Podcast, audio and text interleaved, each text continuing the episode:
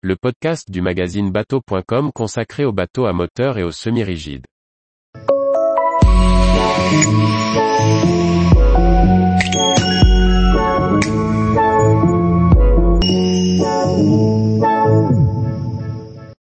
Les étapes indispensables pour bien hiverner son bateau.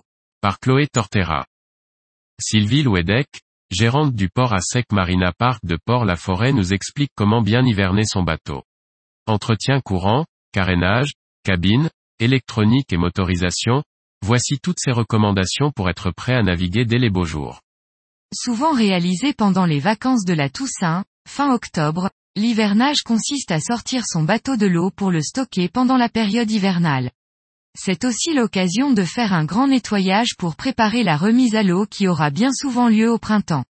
Le port à sec Marina Park de Port-la-Forêt est plutôt spécialisé dans les petites unités à moteur de moins de 7 mètres sans cabine. Chaque année, sont stockés entre 120 et 130 bateaux, 90 sur rax et les autres sur terre-plein. Les voiliers sont principalement stockés de cette façon, sur berre notamment, mais aussi les bateaux à moteur sur remorque. Sylvie Louedec, la gérante, détaille : Je conseille vraiment de sortir de l'eau son bateau si c'est possible, notamment ceux qui ne sont pas autovideurs ou qui n'ont pas de pompe de cale. S'il pleut trop, l'eau aura tendance à stagner dans le bateau, ce qui peut l'alourdir et l'abîmer.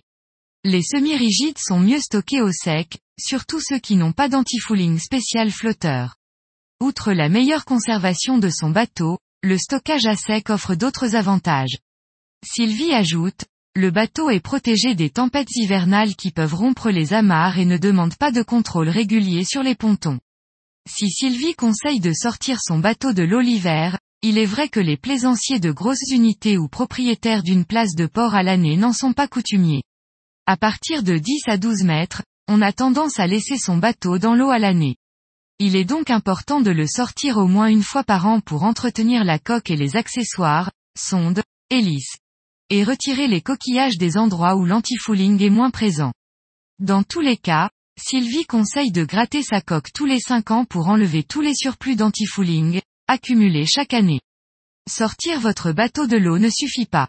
En effet, il faut en réaliser l'entretien, ou le faire réaliser par les chantiers d'hivernage, pour préparer sa remise à l'eau au beau jour. Sylvie nous liste les différentes étapes d'entretien.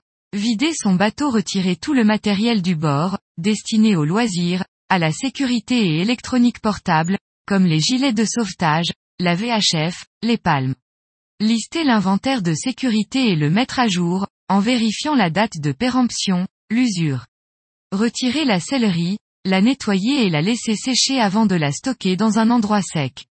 Le carénage, passer le karcher pour enlever les algues et coquillages, réaliser l'antifouling avant la mise à l'eau, l'entretien courant, nettoyer le pont, les coffres, le fond de cale, la baille à mouillage pour les semi-rigides, nettoyer et dégraisser les flotteurs pour les voiliers, retirer les voiles et les rincer avant de les stocker au sec.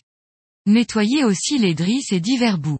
Dessaler le mouillage, chaîne, ancre et bout, pour en retirer les algues et procéder à une inspection visuelle. Retirer et nettoyer les taux, bimini, ou autres capotes. La cabine, nettoyer et dessaler la cabine hivernée et contrôler les WC. En vidant les cuves à eau noire, débranchant les arrivées d'eau, graissant les joints, vidanger le circuit d'eau douce, vérifier l'étanchéité des hublots, mettre au moins un absorbeur d'humidité.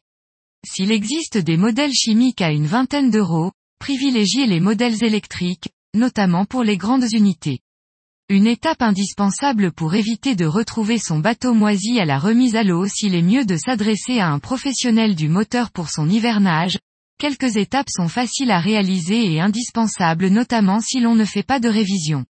Rincer le moteur, pulvériser un anticorrosion et graisser, mettre un stabilisant dans l'essence afin qu'elle ne pourrisse pas pendant l'hiver et éviter l'humidité, enlever le bouchon de coque pour éviter les eaux stagnantes, débrancher les batteries si votre pompe de cale n'est pas indispensable. Découvrez comment hiverner son moteur inboard et apprenez la bonne méthode pour l'hivernage de son moteur hors-bord.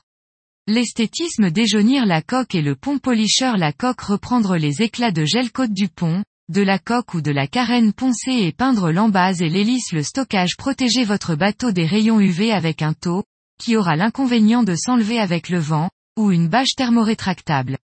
Avant la remise à l'eau, voici les éléments indispensables à contrôler sur votre bateau à moteur. Tous les jours, retrouvez l'actualité nautique sur le site bateaux.com. Et n'oubliez pas de laisser 5 étoiles sur votre logiciel de podcast.